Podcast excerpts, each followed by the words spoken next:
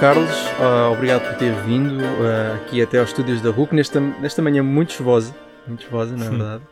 Olá, bom dia. Bom dia, professor. Uh, Carlos, um, aqui não chove, aqui não chove. Aqui não chove, aqui não chove, ainda bem. seria muito mau sinal. Carlos, a primeira pergunta que tenho para si é se, se tem uma visão otimista ou pessimista do futuro da humanidade, tendo em conta tudo o que está a acontecer hoje em dia, seja político, seja tecnológico, tem uma visão otimista ou pessimista? Bem, é, é, eu sou cientista e os cientistas são em geral otimistas e, têm boas razões para o serem, porque uh, um otimista é aquele que espera que o futuro seja melhor. E o, e o cientista, de algum modo, é aquele que prepara o futuro, faz com que o futuro seja melhor. E qual é o segredo para construir o melhor futuro? O segredo obter mais conhecimento. Mais conhecimento sobre o mundo. Portanto, o cientista, quando acorda de manhã, sabe que, eh, se não for ele, vão ser os seus colegas cientistas, nesse dia vão saber mais do que sabiam antes. A ciência é cumulativa, cada dia se sabe mais. E, portanto, há uma razão para um, eh, acordar, pestanejar e, e, dizer olá, bom dia. Uh, é que é um dia em que se pode saber mais. E cada dia o dia seguinte é a mesma coisa, vai ser um dia em que se pode saber mais. Portanto, o conhecimento é, é uma, é um empreendimento sucessivo, é, constante, julgamos até que interminável. E por amanhã sabermos mais do que hoje, é, que, enfim, nós podemos esperar do amanhã. Claro que o saber não chega, o conhecimento não chega para assegurar o melhor futuro. É uma condição uh, necessária, mas não é suficiente. É preciso, com base no conhecimento, saber tomar decisões. De qualquer modo, se me perguntam, se me perguntam uh, se, enfim, se eu pudesse uh, pegar uma máquina do tempo, ir para algum outro sítio no tempo e escolher a melhor época para viver, eu não entrava para dentro da máquina. Eu ficava neste tempo que agora estou, poupava na viagem na uhum. máquina, porque acho que é um tempo emocionante. Quer dizer, eu ao longo dos, dos, enfim, dos, das dezenas de anos que tenho de vida, uh, pude assistir, uh, como todos nós, não é? Só contemporâneo todos que me estão a ouvir, uh, e pude assistir a desenvolvimentos notáveis no conhecimento e que tiveram, enfim, consequências nas nossas vidas. a revolução digital, eu sou do tempo uh, em que não havia uh, computadores pessoais. eu sou do tempo em que não havia telemóveis, mas sou também do tempo em que há computadores digitais, há telemóveis, portanto, os computadores digitais apareceram na década de 80, os computadores pessoais apareceram na década de 80, os telemóveis já neste milénio, e portanto, a World Wide Web, que é dos anos, dos anos 90, portanto, uhum. uh, o mundo transformou-se enormemente, tudo isso com base no conhecimento. Todas estas tecnologias são tecnologias baseadas na ciência. Aliás, hoje em dia, todas as tecnologias avançadas baseiam-se na ciência. E tudo isto só foi possível porque um, ah, os cientistas um, uh, ficaram a saber mais.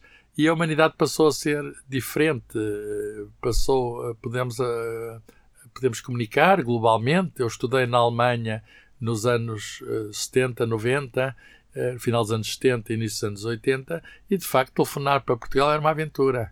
Uh, uhum. Hoje em dia é até com o roaming custa o mesmo que, que, que, estar aqui, quer dizer, não há diferença nenhuma, uh, com imagem e tudo.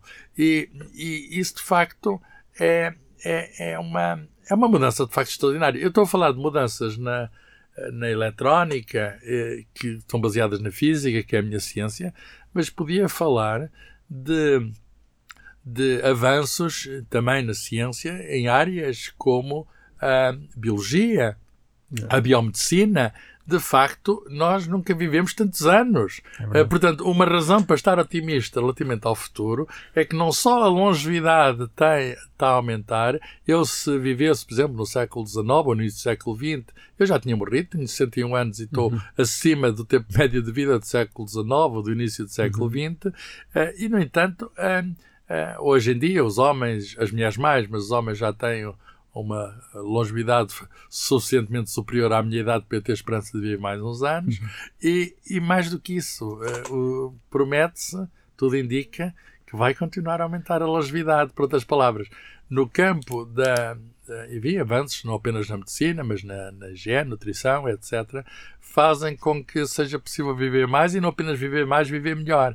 E, portanto, não é apenas ter uns, uns, uns gadgets para que tornam a vida mais fácil ou meios de transporte como os low costs que nos põem de um momento em, eh, enfim, noutro sítio do, do, do nosso planeta, eh, mas também o facto de nós termos eh, vida e saúde. E, portanto, se me pergunta se estou, se estou otimista, com certeza vai haver mais, uh, vamos ver, mais conhecimento. Com base nesse conhecimento vai haver mais possibilidades de realização do conhecimento e, em particular, nesse campo que, enfim, que é imprescindível, que é o campo da saúde, tudo indica, tudo indica que uh, os, os, elementos que, que nos conduzem ao dia hoje são imparáveis e que nós vamos, enfim, saber conhecer mais as doenças para as combater, fazer intervenções no nosso corpo substituindo órgãos, uh, enfim, há com certeza doenças ainda terríveis, mas é também enorme o esforço que está a ser feito para enfrentar esse tipo de problemas. E, não acha que, com essas mais recentes evoluções tecnológicas, como por exemplo na parte de biologia ou inteligência artificial, você não fica com um certo nervoso miudinho do que é que uh, pode vir aí? Bem, há preocupações. Não sei se lhe chamaria nervoso miudinho. há preocupações. Devemos estar preocupados. O, o, problema não é o conhecimento em si. Uhum. O problema é a aplicação do conhecimento. E de facto, o Daniel tocou aí em, em duas questões que devem preocupar os cientistas e, acima de tudo, devem preocupar toda a gente. Uhum. Porque o futuro não é apenas uma questão de conhecimento, é uma questão de aplicação do conhecimento e, portanto, uh, há a questão da o que é que devemos fazer, não é o que, apenas o que podemos fazer, é o que é que devemos fazer. E o que devemos fazer de respeito a todos. E esses dois uh, campos são campos, digamos, que nos devem inquietar. É a palavra que eu, que eu, que eu prefiro. Uhum. Inquietar porquê? Por exemplo, na genética.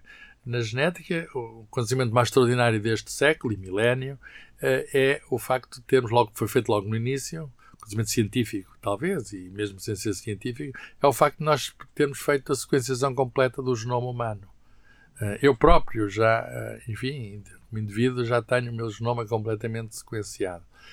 E, e o, o, a implicação que isto, que isto tem é conhecimento que ali está e a questão é esta: uh, nos genes não está todo o futuro do indivíduo, mas está algum do futuro do indivíduo. Não. Esse conhecimento é de quem? É do próprio. Uh, se alguma autoridade, ou sei lá, uma companhia de seguros, ou o patrão, uh, ou, tiver acesso à informação que lá está, por exemplo, probabilidade de ter uma certa doença, etc., isso com certeza é inquietante. Uh, mas isso são questões uh, morais, primeiro, e depois legais, que temos de eh, enfim, de negociar e de estabelecer. Ehm, falou também, uh, e há outras possibilidades na genética, ainda, ainda piores do que isto, a questão da edição genética. Hoje em dia, e é muito recente, há uma técnica moderna de, de edição genética chamada CRISPR, que é uma, uma técnica fabulosa que, enfim, vai, vai com certeza dar prémios Nobel, mas que promete, eh, digamos, de um modo relativamente fácil e barato, fazer edição de genética. E isso pode ser aplicado, como já fazemos hoje, digamos, a organismos, eh, enfim, eh, vivos, mas, mas longe da escala humana, e poderá ser aplicada no, no, nos, digamos, no, no genoma humano. E a questão é, a questão é muito clara. Será que os pais estão autorizados a escolher a cor dos olhos do filho? Quer o filho com olhos azuis ou quer o filho. Bem, é uma, é uma boa questão. Eu não sei responder essa pergunta. Ah, não, eu diria, diria à partida que não. Mas também se perguntar assim, está uma modificação genética visível logo à partida que conduz a uma doença fatal, será que não deve imediatamente, não deve imediatamente, evidentemente, procurar evitar uma vida difícil e uma vida de doença? Eu diria que sim, e também imediatamente que sim.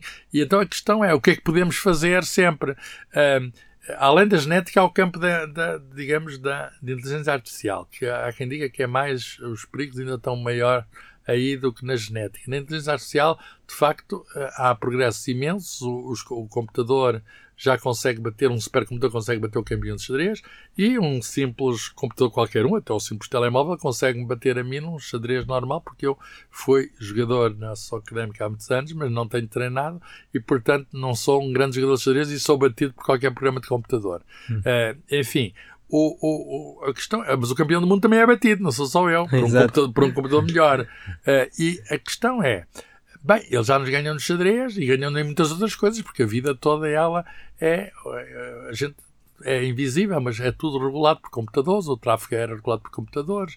Uh, uh, as contas bancárias são reguladas por computadores, é tudo regulado por computadores. sabemos da meteorologia graças a cálculos feitos por computadores. Está a chover, como estávamos a dizer, mas estava previsto, quer dizer, nada que o computador não soubesse, e portanto, e nós, através do computador, sabíamos também. A questão é até onde é que pode ir.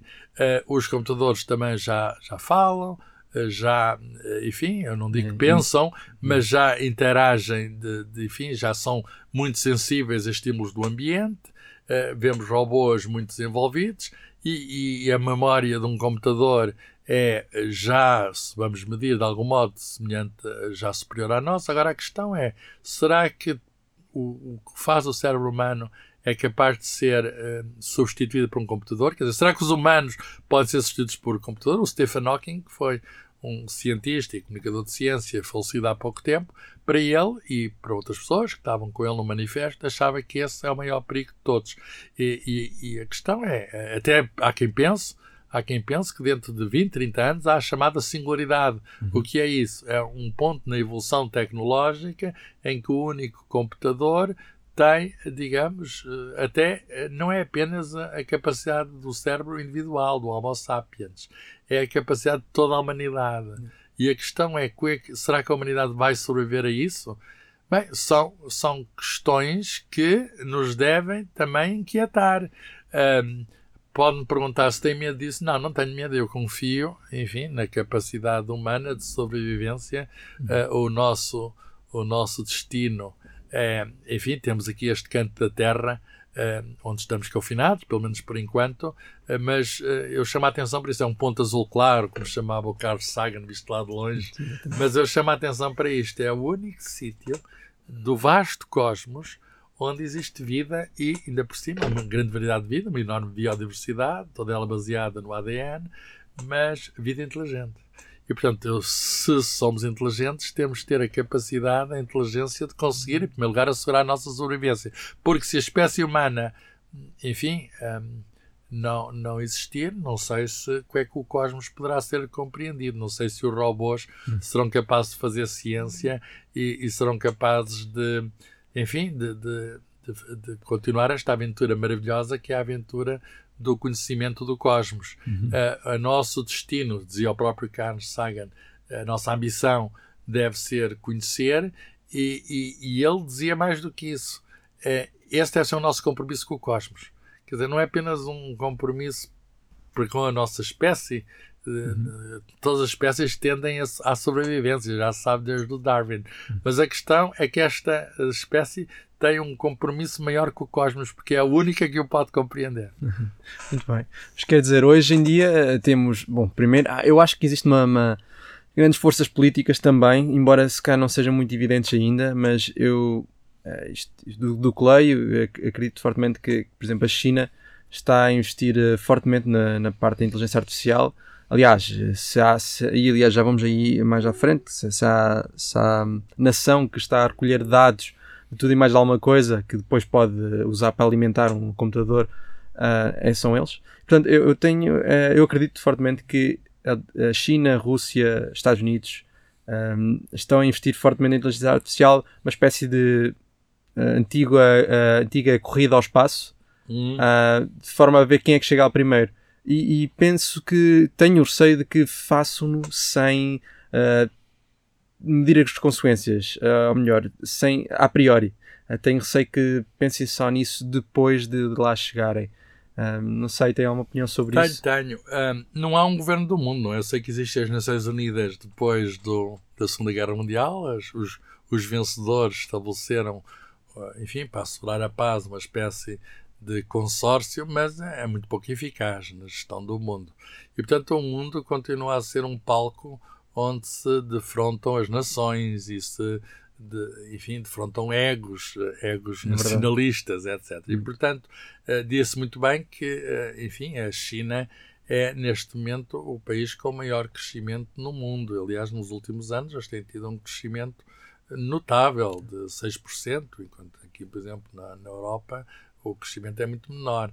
E, e, e, portanto, no seu conjunto, até podemos dizer isso, a economia do mundo continua a crescer, apesar de não vermos grandes sinais disso em certas zonas, mas, digamos, a média é assegurada pelo crescimento acima da média de países mais. E esse crescimento baseia-se, é bom é, reconhecer isso e repetir isso, baseia-se na ciência e na tecnologia. O segredo da China não é outro, não é, não é, é nada de mágico. E é até curioso que tenham sido os portugueses que, enfim, há 500 anos, tenham, enfim, transportado, há 400 anos, tenham transportado Uh, digamos, a revolução científica para a China ah, e para o Japão, porque, ao fim e ao cabo, coisas como a geometria, a geometria de Euclides foi levada para lá, os instrumentos como o telescópio, os relógios mecânicos foram levados para lá e, portanto, agora vejamos como está a China. Eu estive lá há relativamente pouco tempo, no verão passado, e de facto é, o progresso é extraordinário em áreas de, de, de engenharia. Eles querem, por exemplo, na questão do espaço, ser os primeiros depois dos americanos a uh, voltarem à Lua, uh, uh, os primeiros a voltar à Lua depois dos americanos, uhum. eles, eles, eles, enfim, já não são um país que fazem experiências de, de comunicação com lasers para o espaço, para satélites, em que fazem testes muito precisos de mecânica quântica,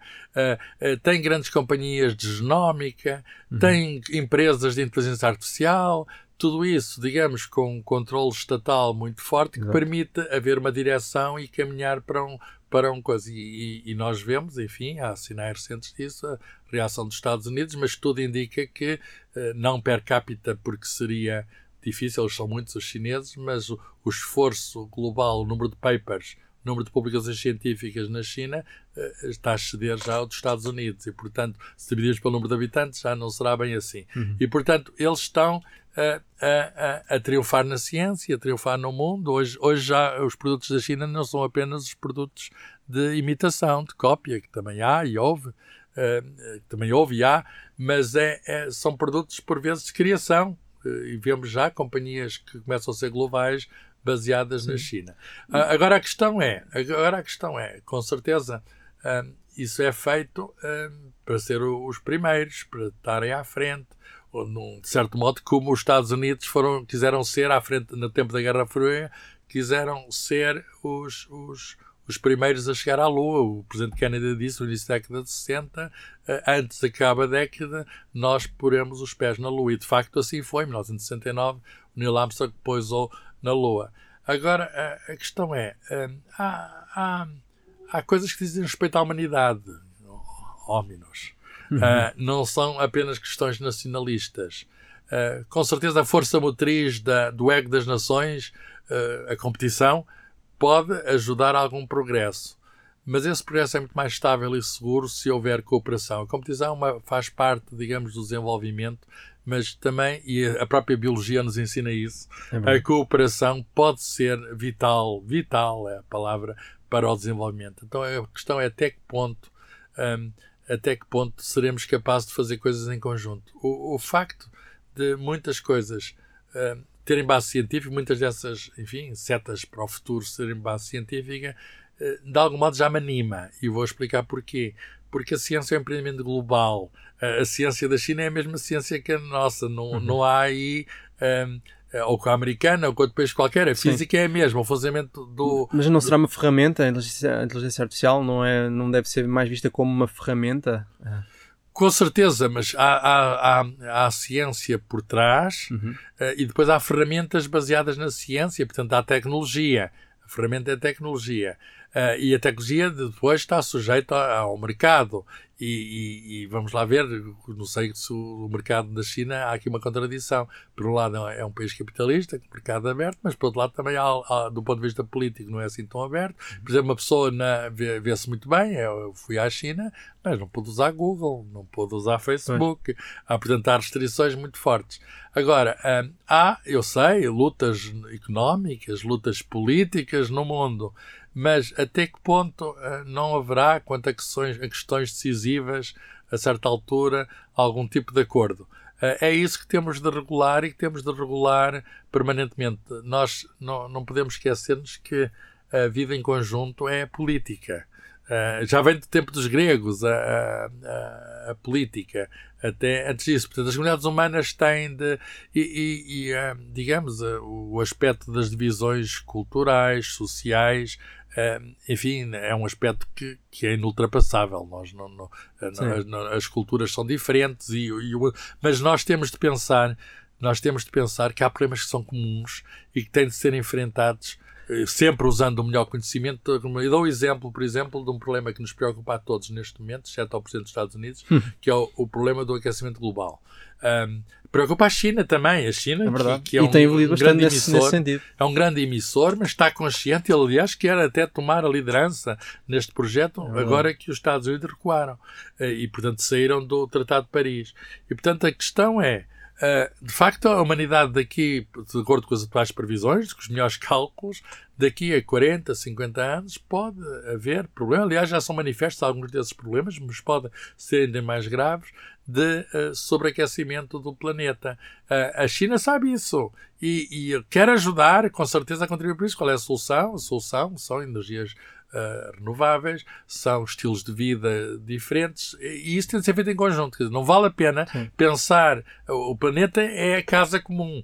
Não vale a pena, não vale a pena estar um país a tentar alterar qualquer coisa se não for em acordo com outros. E há boas experiências de iniciativas conjuntas, por exemplo, a questão da camada de ozono foi resolvida pelo Tratado de Montreal, em que todos os países assinaram todos os países assinaram, deixaram-se fabricar certos sprays, certos equipamentos, etc. E o que é certo é que o, a camada de ozono está a, a reduzir-se. E, portanto, é possível. A experiência uhum. até comum mostra que é possível os sim, países unirem-se e resolverem problemas que são globais. Se não tivermos essa consciência global, alguém fica a perder e, no limite, ficamos todos a perder. Eu estou convencido que é, mais uma vez, uma questão de inteligência e sensatez. E, portanto, acha que, apesar da, das uh, rivalidades e uh, das diferenças, acha que o mundo como um todo tenderá a unir-se quando, quando é necessário? E, eu, eu, eu, espero bem que sim, por isso é que sou otimista. Qual, qual, é, qual é o contrário disso? O contrário disso é uma terceira guerra mundial. Uhum. Por exemplo, uma guerra económica, que já existe, uhum. mas conduzir a, a, uma guerra mesmo, não é? Sim. E o Einstein disse uma vez que, eh, enfim, ele não sabe o que é que vai, eh, enfim, como é que acaba a Terceira Guerra Mundial, mas Uh, uh, mas ele, enfim, ele disse isso depois da, da, da, do drama que foi o final da Segunda Guerra Mundial, em que houve a explosão de, de, de Hirosh, explosões de Hiroshima uhum. e Nagasaki, feita com engenhos nucleares, mais uma vez baseados, digamos, no conhecimento do núcleo atómico. E, e, e ele diz o seguinte: quer dizer, se isso é usado uh, a seguir só se pode lutar com paus e pedras, se é que existe alguém para lutar. E, portanto, uh, durante a Guerra Fria, durante a Guerra Fria, entre a Rússia e os Estados Unidos, houve o bom senso, esteve-se perto disso, mas houve o bom senso, muita gente receou, muita gente anunciou o fim do mundo. Mas, oh, e, e, de facto, não digo que não se tenha estado em certos momentos perto, perto de haver, não digo o fim do mundo, mas um desastre nuclear. Há histórias de que. Uh, enfim, no, no caso, o caso de Cuba, etc., foi, foi tremido mas, uh, mas também não seria uma coisa, suponho eu, também do, do planeta todo. É, uma, é imprevisível, isto é história virtual, não claro. sabemos o que vai acontecer. Mas, e agora também uh, preocupa-nos a todos aquelas conversas que, ou, ou, falta de conversa que havia entre o líder da Coreia do Norte e o líder da América do Norte. Parece que finalmente se vão encontrar, não sabemos o que vai acontecer de, daí, mas pelo menos estarem juntos já é um avanço. E portanto, se, se me pergunta qual é a alternativa, a alternativa é terrível, é tão terrível que eu, enfim, não, não querendo, não querendo com certeza, é, é, é, tão terrível que nunca podemos desconsiderar. Mas é, é, é, a última, é a última das saídas. E, portanto, a, a, a humanidade neste momento tem a capacidade de se autodestruir. É bom, é bom que é tenhamos isso, a consciência é isso disso. Mesmo, é isso mesmo. Eu acho que eu acho que a evolução tecnológica tem sido. Concordo completamente com tudo o que disse, a evolução tecnológica é cada vez maior, mas ao mesmo tempo temos ferramentas uh, tão poderosas que o uso indevido, indevido delas uh, facilmente pode fazer com que não haja segundas oportunidades. Acho, acho que não, não é. Não, não haverá segunda oportunidade e. e eh, mas, mas eu estou confiante, estou confiante na, na, no destino da humanidade, porque eu acho que há, há Uh, pode haver gente maluca, pode uhum. isso, uh, a estupidez, enfim, infelizmente está disseminada. mas haverá, eu estou convencido também que há mais gente inteligente do que estúpida. E, e haverá coletivamente a inteligência necessária. Uh, e, mas, mas, enfim, eh, quer dizer, isto, isto uh, uh, saber o futuro é, é, é, uma profissão de risco. O profeta é uma profissão de risco. Quer dizer, o profeta arrisca-se a falhar.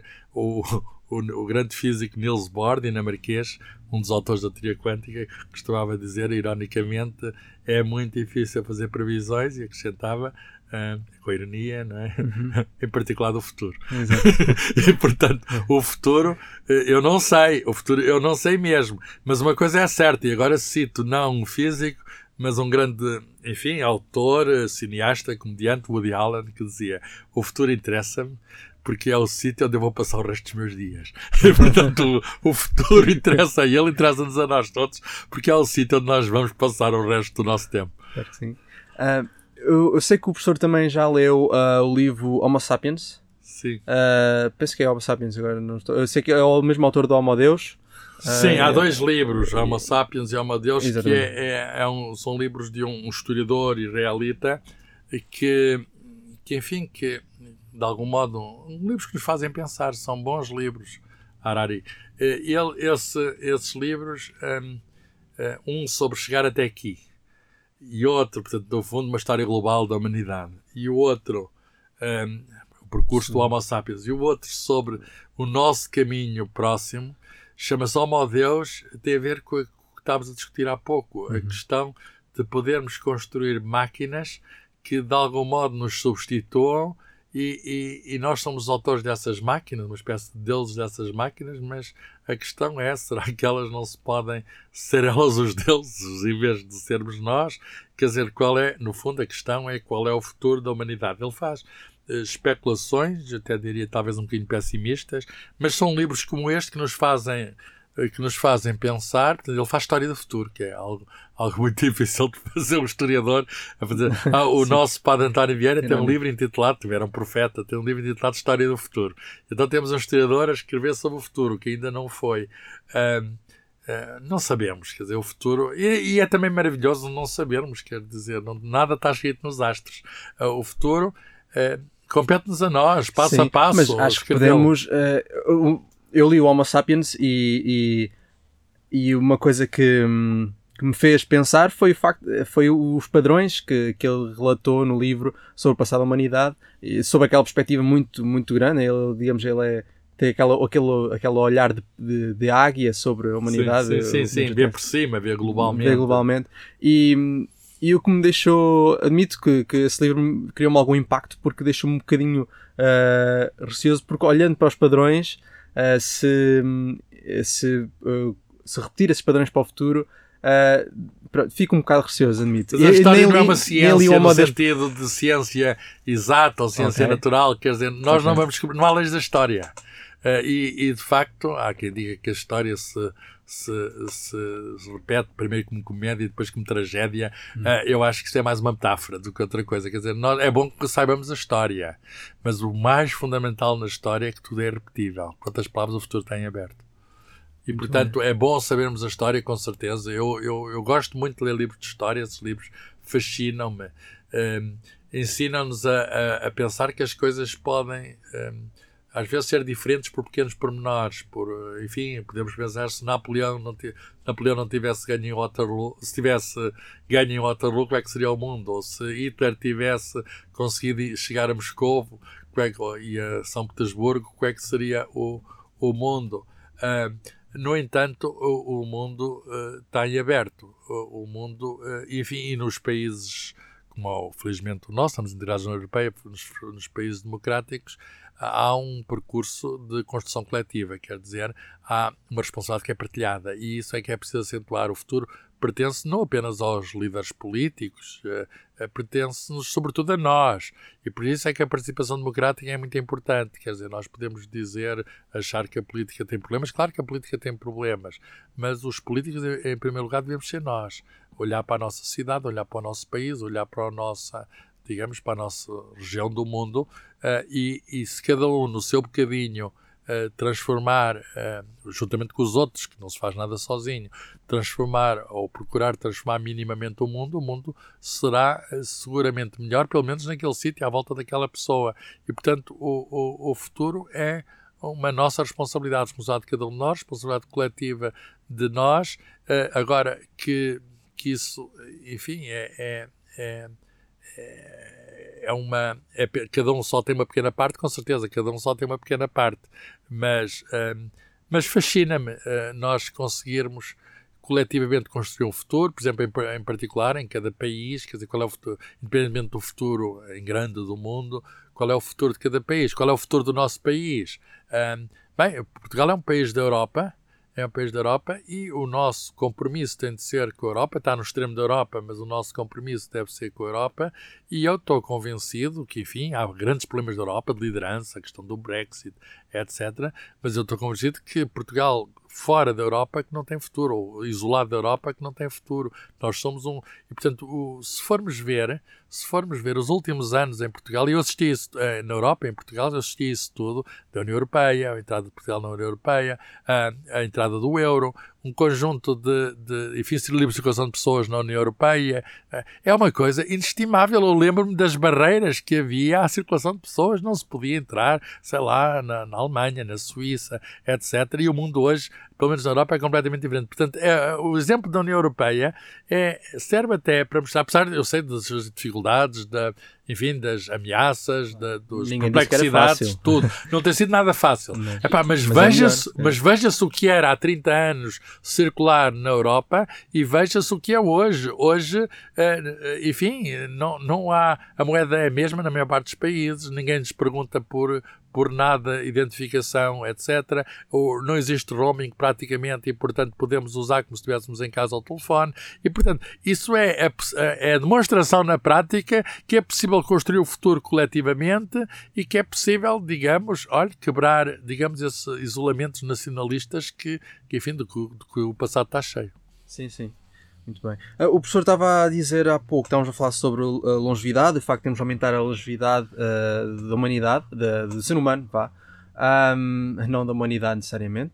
Uh, o professor acha que somos também mais felizes, temos, temos mais qualidade de vida e, portanto, somos mais felizes. Se bem que qualidade de vida e ser mais feliz não implica necessariamente que a, a felicidade é uma coisa muito difícil de definir e, portanto, muito difícil de medir, não é? Uhum. Uh, mas, mas, mas eu estou convencido que, sei lá, um, um camponês, vamos, vamos, pensar na, vamos pensar, digamos, até na evolução em Portugal.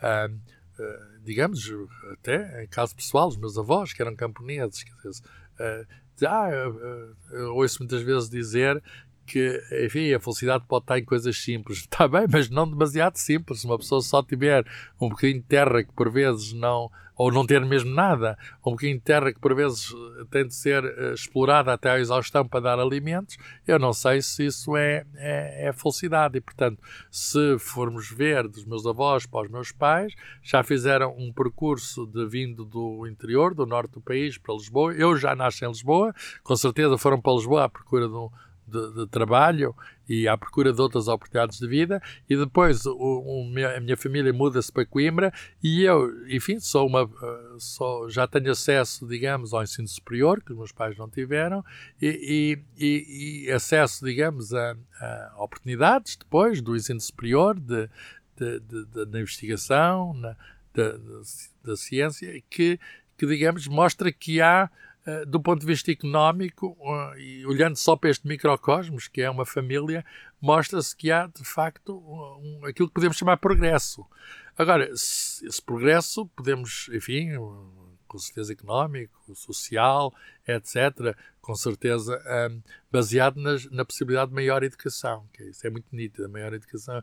Se, se isso se, se, torna as pessoas mais felizes, eu, eu, eu, digamos que se o progresso, as possibilidades de ser feliz são menores. Não assegura a felicidade, seja lá o que isso for, mas as, uh, ninguém é uh, feliz se não tiver de comer ninguém é. Eu estou convencido, já agora, que também não é feliz, podem considerar ah, que é feliz por não saber nada. Não, as pessoas que não sabem nada também são infelizes porque também não têm que ter de comparação, não é? Mas há uma grande felicidade em saber, há uma grande felicidade em perceber, em ligar coisas e, portanto, há uma felicidade, vamos chamar assim, intelectual, além da felicidade material. Há uma felicidade intelectual que nós podemos, enfim, beneficiar se tivermos acesso ao conhecimento, conhecimento eh, e esse acesso é em grande parte proporcionado pela escola.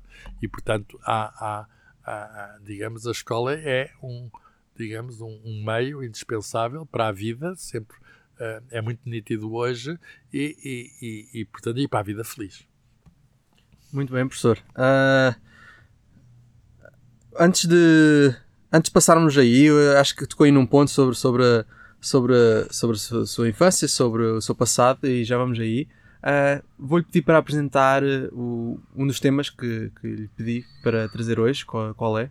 Eu, eu, gosto muito dos concertos brandenburgueses. Vamos ouvir um do Johann Sebastian Bach, que é um, um músico do século XVIII, está do século XVIII, que um, uh, eu ouvia muito este tema quando eu estava uh, na Alemanha a fazer o meu doutoramento. E o doutoramento é também um tempo de aprendizagem, não apenas na, na ciência. Uma pessoa aprende uma nova cultura, um, uma nova língua, tipo aprender alemão, e, e, a cultura alemã é muito marcada pela música e, e Bach é, é, não apenas um dos grandes compositores alemães, mas um dos grandes compositores de sempre. Ele tinha de facto uma criatividade extraordinária. É o tempo do iluminismo e esta música é luminosa, quer dizer, é uma música que ainda hoje me lembro dos, do, do, do enfim, da, da luz que eu, que eu, que eu da felicidade que eu tinha a, a ouvi-la quando era mais jovem, não digo quando era jovem, quando era mais jovem, e, é, de facto, é um indivíduo extraordinário quem faça associações entre, entre a música de Bach e a matemática. Há um livro que é Goethe Lescher Bach, que procura uh, relacionar matemática, uh, música e artes visuais.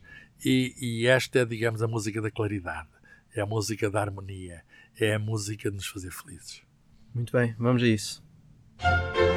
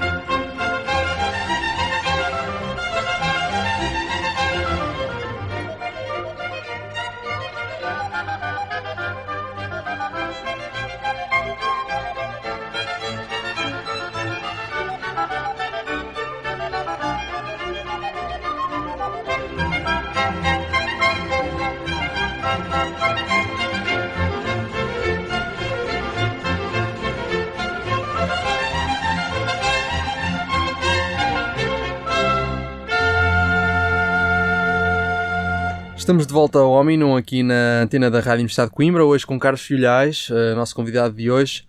Carlos, uh, já estava a falar um pouco sobre, sobre os seus avós, que eram camponeses, sobre o facto de ter vivido em Lisboa. Como foi a sua infância? Bem, eu nasci em Lisboa, nasci uh, na maternidade Alfredo da Costa, que é uma fábrica de portugueses, vamos chamar assim. Então porquê? Quem lá nasce é português e muita gente nasce lá, porque é é o sítio central em Lisboa e, portanto, muita gente é como eu da freguesia São Sebastião da Pedreira, porque é a freguesia onde está a maternidade, que era a maior maternidade em Lisboa. Portanto, fábrica de portugueses nesse sentido, ser um grande centro onde vêm portugueses ao mundo. Ah, e eu nisso não me distingo. De, de, há muita gente que nas, partilhou comigo o sítio de nascimento.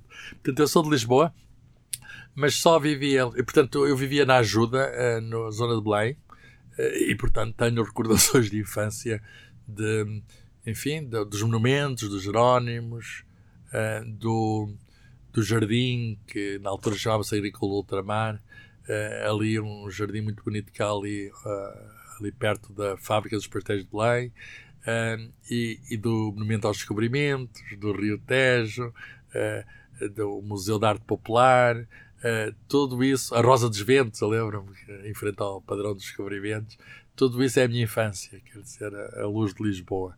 Uh, ainda fiz a primeira classe em Lisboa, uh, mas a minha família muda-se, uh, porque o meu, o meu, pai foi colocado em Coimbra e, e, e, eu, enfim, mudei para a escola primária em Coimbra. O que é que faziam os seus pais?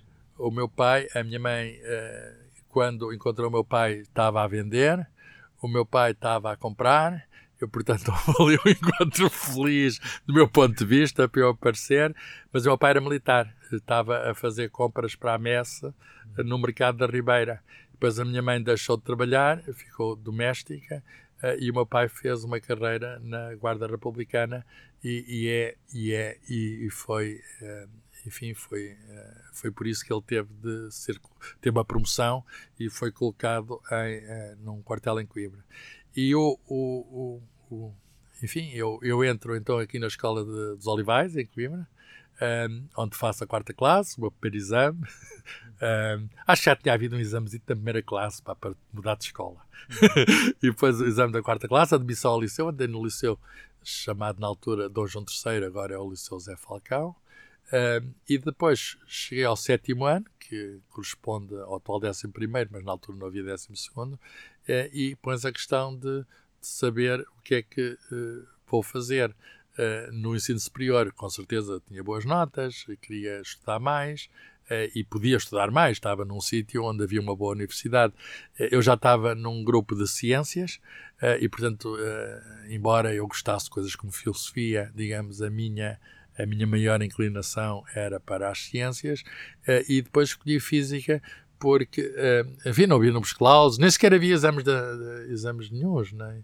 Uh, uh, uma pessoa ia naquela altura, eu acabei em 1973, antes da Revolução de 74, nem sequer havia, uh, digamos, a pessoa escolhia o que queria, podia ir para a medicina, podia ir para qualquer coisa, não havia contingentes como agora há. Depois houve um grande afluxo de estudantes, depois de, de 1964. Eh, e o meu pai não me perguntou, então, mas física dá para quê? Bem, eh, logo se vê. o que é certo é que física dá para muita coisa. Eh, e, e, eu fiz um curso de física nos tempos, enfim, o primeiro ano apanhei a Revolução, foi um acontecimento marcante, aqui também em Coimbra, mas fiz cinco anos do curso de física e, e, e, depois fiquei logo, dava para quê? Fiquei logo no final do curso contratado como assistente e portanto comecei logo a dar aulas, foi, comecei logo, e já em aluno dava aulas como monitor, e portanto de algum modo entrei assim até no último ano do curso, fiz logo uma tese que, que publico um trabalho de seminário, que publiquei um artigo científico, o meu primeiro artigo científico, logo aos 20 e poucos anos, e portanto um, uh, entrei uh, através da universidade, portanto o facto de ter entrado na Universidade de Coimbra nesse curso, não éramos muitos, vamos agora comemorar Quantos anos é que são? Eu acabei 73 a 78. Olha, faz agora, é fácil fazer as contas. Agora um número redondo, 30 Exato. anos, não é? Sim. 30, 30 anos. não, 40. 68? Ei, como o tempo passa. como o tempo passa. E, portanto, acabei em 78 e ainda tive aqui um ano a, a dar aulas, a frequentar ainda para uma pós-graduação, uh, mas depois surgiu uma oportunidade uh, de, tinha vindo um grupo de professores alemães que tinham vindo visitar a Universidade de Coimbra e ofereceram uh, a possibilidade de haver doutoramentos feitos lá na Alemanha. E eu, e não fui só eu, outras pessoas, aproveitámos essa oportunidade e, portanto, ainda tive, não sabia alemão, mas tem um ano para te preparares. Então andei até na casa alemã, andei, enfim, é uma língua que eu não conhecia, mas que era, era indispensável porque a Alemanha eh, enfim, sabem inglês, mas não gostam de usar. E, e, eu fiz a coisa mais difícil da minha vida, que foi, até hoje, uh, ao fim de um ano de estudos de alemão, que não é muito, uh, fazer o exame de admissão ao doutoramento na Alemanha de alemão, de alemão. Não era a questão da física, a questão do alemão. Eu acho que lá passei e, portanto, tive três anos e meio depois na Alemanha a fazer o doutoramento, que acabo no ano Natal de 1982, já foi há uns tempos. Uh, e, e, e, estudei na altura, mas fiz uma tese de doutoramento em física nuclear sobre a cisão do núcleo atómico teórico, portanto, nada a ver com construção de, de instalações de energia nuclear, teórico. Passado um tempo, uh, até porque, enfim, a energia nuclear, ou a física nuclear em geral, enfim, depois de Chernobyl caiu em, em em desgraça. Uh, mudei para Física da Matéria Condensada, tive depois sabáticas, licenças sabáticas, grandes estadias nos Estados Unidos, duas vezes, um sítio extraordinário dos Estados Unidos que é Nova Orleans, no, na Louisiana, no sul dos Estados Unidos. Portanto, aprendi outros ramos da física, uh, usando por vezes conhecimentos que vinham de outro época. É maravilhoso uma pessoa saber uma coisa bem, souber bem, depois pode aplicar noutros sítios. É esse cruzamento que, que, que é muito fértil. Uh, e, enfim, eh, depois voltei da Alemanha, voltei, uh, quando fui depois à América, já foi em licenças sabáticas, depois de ter dado aqui uh, sete anos de, de aulas. Voltei a, a, digamos, a dar aulas, e agora já regi cadeiras, regi muitas cadeiras. O Daniel nunca foi meu aluno, mas, ou muito, mas podia ter sido. Ou muitos alunos meus, já tive gerações de alunos, é engraçado as pessoas que eu encontro que, que enfim, é, foi meu aluno. E é uma coisa extraordinária a, a, maneira como eles se lembram e a empatia. E ah, eu lembro, tive umas cadeiras, não sei o quê. Eu, eu, os meus aulas, aquilo era, eu era muito jovem. E, e, e, fazia coisas um bocadinho extravagantes e, e, portanto contava umas anedotas, mostrava umas bonecadas cheguei a inaugurar uma aula com os desenhos animados Uh, e, e, e, pronto, é, era uma. E comecei a fazer palestras fora, fora da, da universidade e, portanto, em escolas uh, uh, secundárias e, e, portanto, e, e, a certa altura houve na minha vida também, um, pouco depois de ter vindo da Alemanha, houve um encontro com, um, um, digamos, com a divulgação científica. eu já fazia palestras nas escolas, portanto, no Fundo Ciência para Todos, uh, que eu procurava tornar o mais divertida possível, mas eu encontrei o editor da Gradiva, uh, o meu amigo, Guilherme Valente, que já tinha desde o início dos anos 80, estava a publicar os livros do Carl Sagan, no Cosmos e outros, uma coleção chamada Ciência Aberta, que hoje tenho a honra de dirigir, desde o número 200. É uma coleção que já vem desde os anos 80, em dois existe, tem 240 números, etc., até hoje, 240 livros.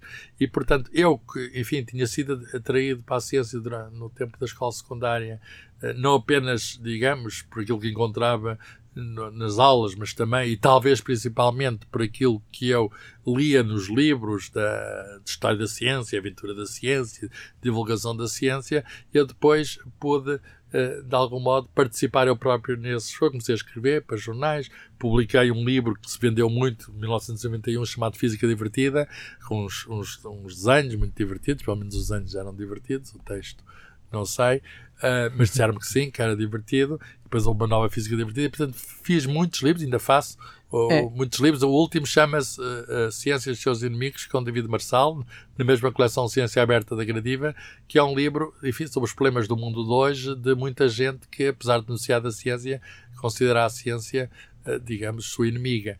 E, portanto, eu tenho muitos livros publicados e tenho tenho procurado, enfim, fazer não apenas investigação, avançar o conhecimento, comunicação de ciência dentro da universidade, digamos, a comunicação uh, formal, é preciso, na escola, a nível superior, uhum. e também comunicação da ciência informal, comunicação da ciência para o público, quer, enfim, quer nos mais variadas instâncias. Faço coisas muito, muito às vezes até inesperadas para mim, chamam-me, convidam-me, eu vou, perguntam-me qual é, perguntam qual é o, e fica o que eu quero dizer e eu devolvo a pergunta, o que é que vocês querem que eu diga? E, e, e às vezes há, quando eu não sei, aprendo e, e, há solicitações que me fazem que são para mim desafios. E isso é uma coisa que eu gosto muito, tornar a ciência aberta, a ciência cada vez mais para todos, a minha ciência, a física, mas não só, a biologia ou outras ciências, porque a ciência é a descoberta e, e uh, essa possibilidade de descoberta deve ser o mais possível partilhada.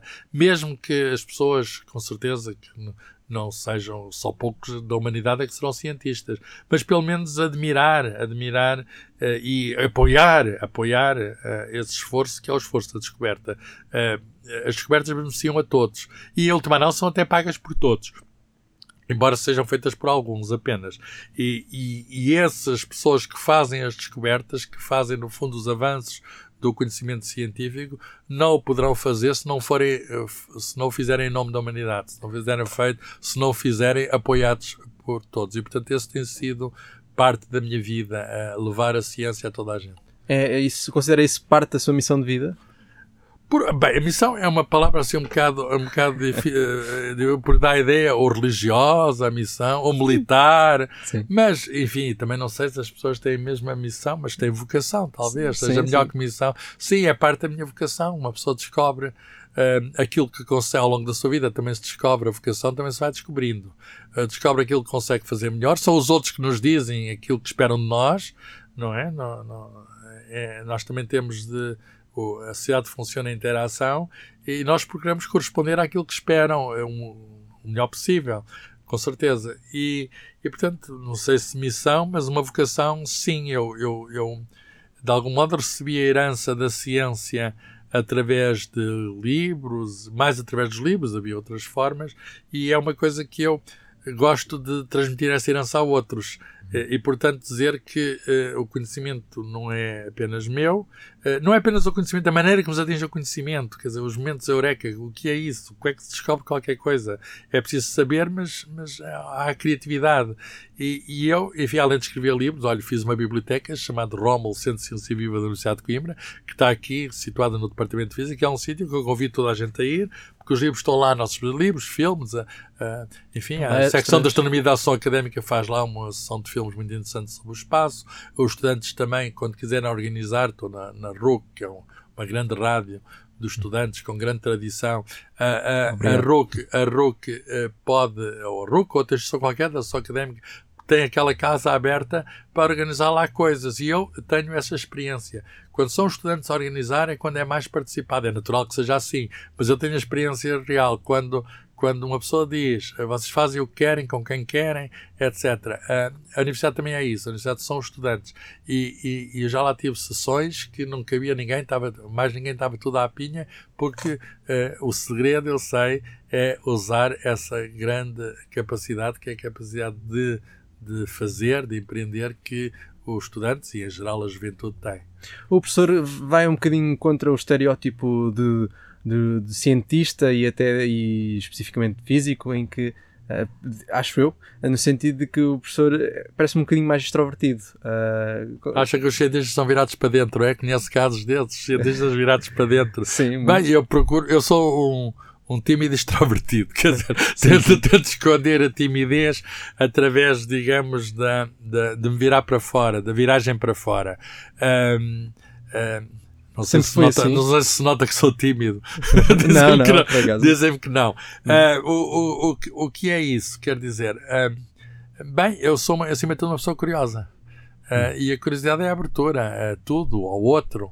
E, portanto, um, a curiosidade é também a bola da ciência, não é? E, e, e, e é algo que deve ser partilhado, o, o, espírito de curiosidade. Portanto, acima de tudo, nessa minha interação de levar a ciência a todos, eu procuro muito especial nos mais novos, tem isso apurado, tem isso muito apurado, esse sentido de curiosidade, perguntar coisas simples como porquê, como, para quê. Uhum. Uh, a ciência, no fundo, é isso. Sempre, sempre, sempre, foi assim, mesmo na escola, quando era mais novo, sempre. Uh, uh, era mais tímido. Era mais tímido, era. Depois é que. Depois, a certa altura, largaram-me, largaram-me, e, e, enfim, até está a fazer o contraste. Ah, os cientistas, há uma imagem de cientista que é alguém fechado, não vai falar à RUC, está tá só a dar aulas e, e, não, não, não vem apanhar chuva para vir à rádio universidade, etc. Mas. Um dia, quando eu, eh, enfim, já era doutor, era aqui professor, já me tratavam por ser professor doutor, mas tinha 25 anos, 20, peço desculpa, 28 anos, eu fiz doutoramento com 26 anos, tive essa eh, sorte de conseguir completar o doutoramento cedo, e, e, eu, e, e portanto era um jovem professor, já professor auxiliar, mas já professor, e participei numa, numa enfim, numa conferência de imprensa, foi um dos meus contactos até com a imprensa, porque os cientistas uh, estavam com problemas que ainda hoje têm, mas na altura numa escala muito maior do que hoje, que é problemas de falta de financiamento, etc. E eu, enfim, uh, com eles a reivindicar Uh, nesse momento também estava uh, Zé Marino Gago, mais tarde, em 1995, havia de ser ministro físico também, que havia de ser ministro da Ciência e Tecnologia, mas foi muito antes disso. E, e o, o, o, curioso é que no fim o jornalista, o Jornal Notícias, quis falar comigo, porque eu era o mais jovem, quis falar comigo e queria precisamente isso. Então, mas você não parece um cientista. Uhum. Uh, parece extrovertido, parece que fala de uma maneira diferente, tem uma atitude mais aberta, etc. E fez-me uma entrevista, estava agora a fazer uma entrevista, não é a primeira, portanto ele, ele fez essa entrevista já há muitos anos e, e, o, e, o, e eu fiquei, enfim, e respondendo às perguntas, como agora estou aqui a fazer, um, da forma mais natural que eu sabia, dizendo naturalmente a, a verdade, não procurando iludir, mas ele fazia-me perguntas que eu achava muito estranhas. O que é que eu fazia, se, que horas me deitava, se via televisão, o que é que eu via na televisão, porque para ele achava que um cientista passava, sei lá, a noite no laboratório, que uhum. não via televisão, e disse que não senhor, que dormia às 8 horas normais, que os seres humanos normais dormem, que tomava, sei lá, acordava de manhã, limpava uhum. os dentes, os dentes. as coisas normais. E, e, da televisão também via, havia umas novelas na altura, melhores que as de agora, acho eu, que era a Gabriela, etc. E o, a Sónia Braga. Uhum. E, o, e o que é curioso é que, passados uns dias, aquilo demorava a aparecer no jornal, não era tão rápido como era hoje, ainda era umas cassetes e o registro, não tem esta, esta modernidade toda que aqui temos patente na vossa rádio. Uhum registros magnéticos, etc. Aquilo era com umas fitas, etc.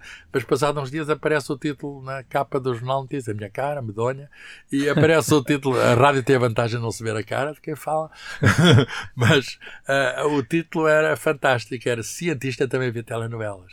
Portanto, eu a falar tanta Muito coisa e vou, e, vou, e vou. Depois eu pensei para mim próprio: epá, isto é mau Bem, se calhar não é tão mal como isso, porque hum. desfaz precisamente esse mito, esse que os cientistas, estereótipo que os cientistas são os bichos caretes, não falam com ninguém, vivem debaixo da terra, é. etc. Não, os cientistas, olha, uma pessoa vai na rua e ninguém nota que é cientista, não está escrito na testa que é físico, que é químico, que. Ou... Há, há outro estereótipo também de, de, de, dos físicos em específico. Uh, que é de que, de que não casam nem têm filhos. Não sei se tem essa impressão ou não. Bem, eu, eu já casei duas vezes e tenho um filho. Modo que, um, enfim, não, não, é, não se aplica ao meu caso. Exatamente. Não, mas, não é, mas não é verdade. Quer dizer, olha, por exemplo, um exemplo, um exemplo, enfim, vamos falar de cientistas, digamos, muito conhecidos. Uhum. Uh, Madame Curie, que é um exemplo extraordinário de mulher cientista, uh, ela não só uh, ganhou dois prémios Nobel em duas disciplinas científicas diferentes, que é o máximo da carreira, em Física e em Química, como teve um casamento, enfim, feliz, depois infelizmente o marido faleceu num acidente, de, não era de automóvel, não havia automóvel, uma caleche, uma carruagem de, de cavalos em Paris, uh, mas teve duas filhas. E, portanto, e, e, e conseguiu fazer um trabalho de, de investigação dia e noite, não tinha televisão, ela não via telenovelas, tinha essa vantagem, a Madame Curie não via telenovelas. Uhum. Mas, um, embora haja hoje novelas baseadas na vida da Madame Curie, uh, e teve uma vida normal, e a maior parte dos, uh, dos cientistas que eu conheço, eu diria que praticamente a totalidade, têm vidas familiares uh, e, e nisso não se distinguem dos demais. No seu caso, dizer, como é que é o Einstein, o Einstein, por exemplo, se querem uhum. saber, casou-se duas vezes, teve dois filhos, um, até teve um problema de doença saúde. mental. Ah. Uh, sim, de saúde, saúde sim. mental. Mas o outro normalíssimo, engenheiro no, nos Estados Unidos, etc. Pessoas discretas, as descendentes do Einstein, não sei falar, apesar do nome ser uma marca muito forte, não ouve falar dos descendentes de Einstein, a questão como é que se concilia tudo. Uh, bem, é, é, preciso ter ajuda, das, uh, com certeza, viver com, com, com, alguém é sempre uma partilha, não é? Uhum. É um jogo de, de dar e receber. E, e, portanto, tudo se consegue se for, uh, vamos lá ver, se for feito em, em em harmonia. E, isso é, enfim, são, são aspectos não científicos da vida, aspectos emocionais, eh, mas que, enfim, que são uma parte da felicidade, quer dizer, eh, não me imagino a viver sozinho, vivo muito bem acompanhado e, e é, é, até digo, quer dizer, a, a vida é, é, com certeza há, há, pessoas que vivem sozinhas e vivem também felizes, mas a vida digamos, tem outro, tem outro, para mim, pelo menos, estou a falar uma experiência pessoal, Sim. se uma pessoa puder gozar de certas coisas, uh, sei lá, coisas que eu gosto, espetáculos, viagens, uh, para não falar de coisas comezinhas, como jantar, uh, acompanhado, eu, e bem acompanhado.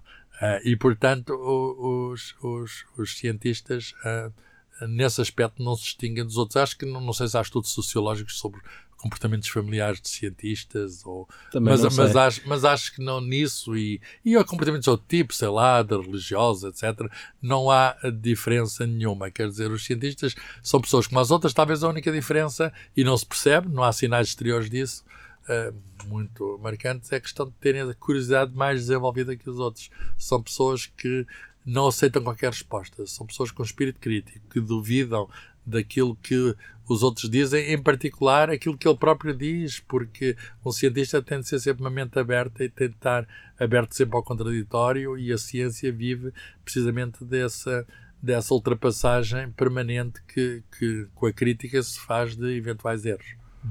E com estas atividades todas que, que você tem, tá, uh, desde a parte académica, como a Romulo de Carvalho, uh, entrevistas e afins, um, tem conseguido lidar com isso com o seu tempo familiar, tempo pessoal? Sim, há tempo para tudo. Quando as pessoas dizem, ah, não tenho tempo para nada. É uma questão de organização e também aprendi isso na Alemanha. Quer dizer, é, é, na Alemanha os horários são feitos e respeitados para organizar a vida das pessoas. Em Portugal fazem os horários, mas depois não se respeitam.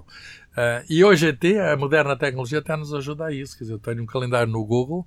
Ah, e há uma coisa muito importante para organizar a vida, não apenas com a família, mas com os colaboradores, etc., é que, um, eh, que haja colaborações, quer dizer, que eh, eu, por exemplo, tenho pessoas que me ajudam eh, até na agenda a poder, a poder eh, digamos, recebo tantas solicitações para ir e falar, etc., que eu próprio já não consigo organizar bem, digamos, o digamos, a agenda. E então tenho pessoas, enfim, que, que generosamente eh, colaboram comigo e que me não, impedem, uh, uh, até me ajudam, às vezes, por vezes, a preparar coisas, é preciso estar não sei de onde, às vezes até me levam, e, e, portanto, eu consigo conciliar tudo, não apenas sozinho, é impossível trabalhar sozinho. Isto é uma algo que a ciência também ensina. Quer dizer, a, a ciência não é tudo, mas ensina muitas coisas sobre tudo. E, e, uma das coisas que nos ensina é que, ao contrário do mito do cientista isolado, o cientista tem de trabalhar com os outros. E para organizar a nossa, para organizar a nossa atividade diária, tem de ser tudo feito em interação com os outros, de modo a podermos cumprir uh, os compromissos que nós próprios estabelecemos, com certeza. E quando se diz não há tempo para nada, eu não percebo isso. Há tempo para tudo aquilo uhum. que nós quisermos, desde que soubemos organizar. Uh, a pessoa que que diz que não há tempo para nada é porque não, não se consegue organizar. É uma questão de prioridades também. É uma questão de prioridades. Quer dizer, olha, há coisas que eu desisto de fazer. Por exemplo, agora já não vejo telenovelas. Uhum. Uh, nem há programas que se me perguntarem sobre programas que eu não vejo. Há uma, uma coisa chamada Casa dos Segredos. Não faço a mínima ideia quais são os segredos, nem, nem, nem o que é, casa é, não, não, não sei. Não. E depois ah, está a falhar qualquer coisa. Bem, mas depois tenho os colaboradores que me dizem, pá, uh, uh, na conferência pode-se falar disto, não sei o quê, que, que, que, se passou na Casa dos Segredos é que toda a gente anda a falar. E pronto, se houver alguma coisa extraordinária na Casa dos Segredos, também alguém me diz e tenho, e tenho essas ajudas. E, e, e e portanto há escolhas que, bom, que faço com certeza. O dia tem 24 horas para toda a gente. Uh, e eu durmo, durmo bem, durmo, durmo às, às 8 horas. Uh, aliás, é importante dormir, pá. É, sim, senhor. É importante dormir. Acho que é mas... subvalorizado. Eu acho que é, muitas vezes é subvalorizado. É, isso. um dos tempos mais preciosos do dia é o tempo de sono, porque uma pessoa acorda e, e é outro. Todas as manhãs, diga, é outro no sentido de estar renovado. Tá? Sim. Os circuitos neuronais foram, de algum modo, recompostos. Faz o reset, de algum modo. E, e no outro dia estamos prontos a, a enfrentar o mundo, com certeza, muitas vezes uh, uh, ultrapassando dificuldades. Qual é a melhor maneira até de ultrapassar dificuldades? É dormir, pá. no outro dia, a coisa parece terrível, é a pessoa dorme e no dia seguinte, é. enfim, eu sei que há contrariedades na vida até muito difíceis e uhum, eu próprio, sim. com certeza, já experimentei algumas, não é? Não é fácil lidar com certas coisas e, e com doença de pessoas próximas, com, com casos, enfim. Mas, mas uma coisa é certa, nós, nós conseguimos fazer o melhor uh, e devemos procurar isto o tempo que temos disponível. O tempo que temos disponível é nosso, não é? Bem, aqueles que têm a possibilidade também de usar. Eu, felizmente, tenho, uh, enfim, e por isso é bom também estar na universidade. A universidade, dando aquelas aulas, uh, o tempo, enfim, dedicado à, à, investigação ou para a aplicação de ciência, para a extensão. Eu faço outras coisas, também tenho uma empresa na área da genética, faço uma série de coisas e gosto de fazer várias coisas. Um dos segredos também uh, da, da, vida, acho eu, é não se agarrar apenas a uma coisa. Porque se tem apenas uma coisa, com certeza, se há algo que se passa ali mal, uma pessoa fica bloqueada. Ter os olhos tiver, em vários cestos. Ter os olhos em vários cestos. Uma pessoa tem outra coisa ao lado, vai fazer outra coisa ao lado, fica mais bem disposto. E outra coisa ainda, enfim, e portanto eu tenho essa eu tenho essa apetência pela diversidade das tarefas eh, e, e, por exemplo, às vezes uma pessoa para um bocadinho, vai fazer qualquer coisa, quando voltar ao sítio onde estava, já se fez o clique e já tem a solução para uhum. aquele problema. E, portanto, é, não estou a dar nenhuma autoajuda. Acho eu que isto não é um ateliê de autoajuda. Não, não, não. Aliás, eu seria a última pessoa, às vezes, nem, enfim, a, a, a, a autoajuda significa ajudar o próprio, de modo que não é ajudar sim, sim. os outros. Sim, mas a eh, ideia é perceber aqui um pouco as experiências de cada um e, e conhecer um bocadinho aquilo que muitas vezes não se conhece de outras formas. É, eu, eu, eu acho que consigo fazer tudo aquilo que quero. E, e, isso é que é o importante, quer dizer, há coisas que não faço, mas também não quero. De modo não fico, não fico com remorso de não ter feito, etc. Não quero. Eu sei muito bem que não se pode fazer tudo, sei muito bem que a minha vida que, que é limitada, eh, mas as coisas que eu quero fazer, ler, eh, viajar, eh, passear, no fundo, podemos, e, com certeza, além do investigar e do ensinar, com certeza podemos somar tudo por ter uma vida em pleno, ser feliz, se quiser, não tenhamos, não tenhamos medo da palavra, porque uh, não sei se a felicidade existe, mas a procura dela existe. Uhum. Uma pessoa pode procurar o bem-estar, o que é a felicidade, é a harmonia. Uh, é a ligação de, de, lá dentro de pessoa consigo próprio estar bem e para isso tem de estar também bem com os outros e bem com o mundo. Uh, é possível procurar isso. É possível procurar isso. E, e, e, e esse caminho faz fazendo, não é? Quer dizer, não, não e cada um faz à sua maneira, cada um de nós é o único. É também uma coisa extraordinária, cada um, cada um de nós tem as suas experiências individuais, uh, nós somos, para cada nós somos o centro do mundo, uh, mas, mas o mundo é exterior a nós, nós somos, cada um de nós somos parte do mundo. E, e a humanidade, homens, o nome do programa Humanidade, só existe enquanto coletivo, quer dizer, nem o indivíduo existiria se não fosse a interação com os outros. Existiria fisicamente, não sei, estão a imaginar o Adão sem a Eva, ou a Eva sem o Adão, uhum. uh, acho que não era humanidade. E portanto, e, portanto eh, estou aqui apenas a falar não apenas da questão do, dos sexos, mas também Sim. a questão, digamos, do outro. Sim, a sim, questão sim. do outro, quer dizer, a humanidade é sempre uh, o, somos, somos, seres sociais. Somos seres sociais, a humanidade é sempre os outros. Mesmo no próprio processo de construção da ciência, não há ciência do indivíduo. Ninguém faz uma descoberta, não é apenas. Vamos supor que até que ele faz a descoberta sozinho. Descoberta não vale nada se não for confirmada, validada por outros. Portanto, o saber só se consolida, só é validada porque existe uma coisa chamada comunidade científica. Por outras palavras, a ciência acaba por ser também um empreendimento social, embora seja um empreendimento social que é balizado com certeza pela correspondência com a realidade. Uh, e, e, mas é uma construção humana de tentar cada vez mais descrever o mundo do qual nós somos parte cada vez mais sabemos isso, que nós somos parte do mundo dos nossos genes, são, tem, tem, lá dito, tem lá o código da vida para fazer as proteínas, as moléculas, etc. E nós conhecemos essa maquinaria molecular. Uh, essas moléculas foram feitas por seleção natural. E é o nosso conhecimento da, de, desse processo e dessa construção, digamos, físico-química dos nossos corpos que nos permite hoje, eventualmente, prolongar a vida, eventualmente fazer esse, enfim, com todas as possibilidades que estão aí abertas, mas permite-nos, enfim, uh, de algum modo, uh, assegurar um futuro, uh, assegurar um futuro, vamos lá ver, minimamente melhor. Muito bem, Carlos. Uh, teria muito mais para lhe perguntar.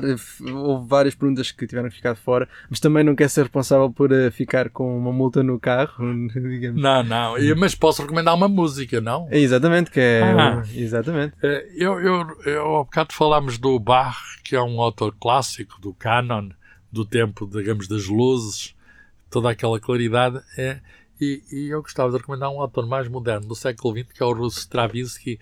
E agora estamos, no estamos na, em plena primavera, não é? Temos a Sagração da Primavera. Foi uma música que foi tocada em 1913 em Paris. Era um balé, de resto. Mas a música vale por si, uh, mesmo que não estejamos a ver os bailarinos. E a Sagração da Primavera foi pateada. Acharam aquilo muito estranho. E, de facto, inaugura a música moderna. Então são sons em que interessa mais o ritmo do que propriamente a melodia, ao contrário do que acontece no Bach. Uh, e há dissonâncias, e há surpresas, e há repetições, e há cruzamentos. Isso, de algum modo, é, marca a modernidade.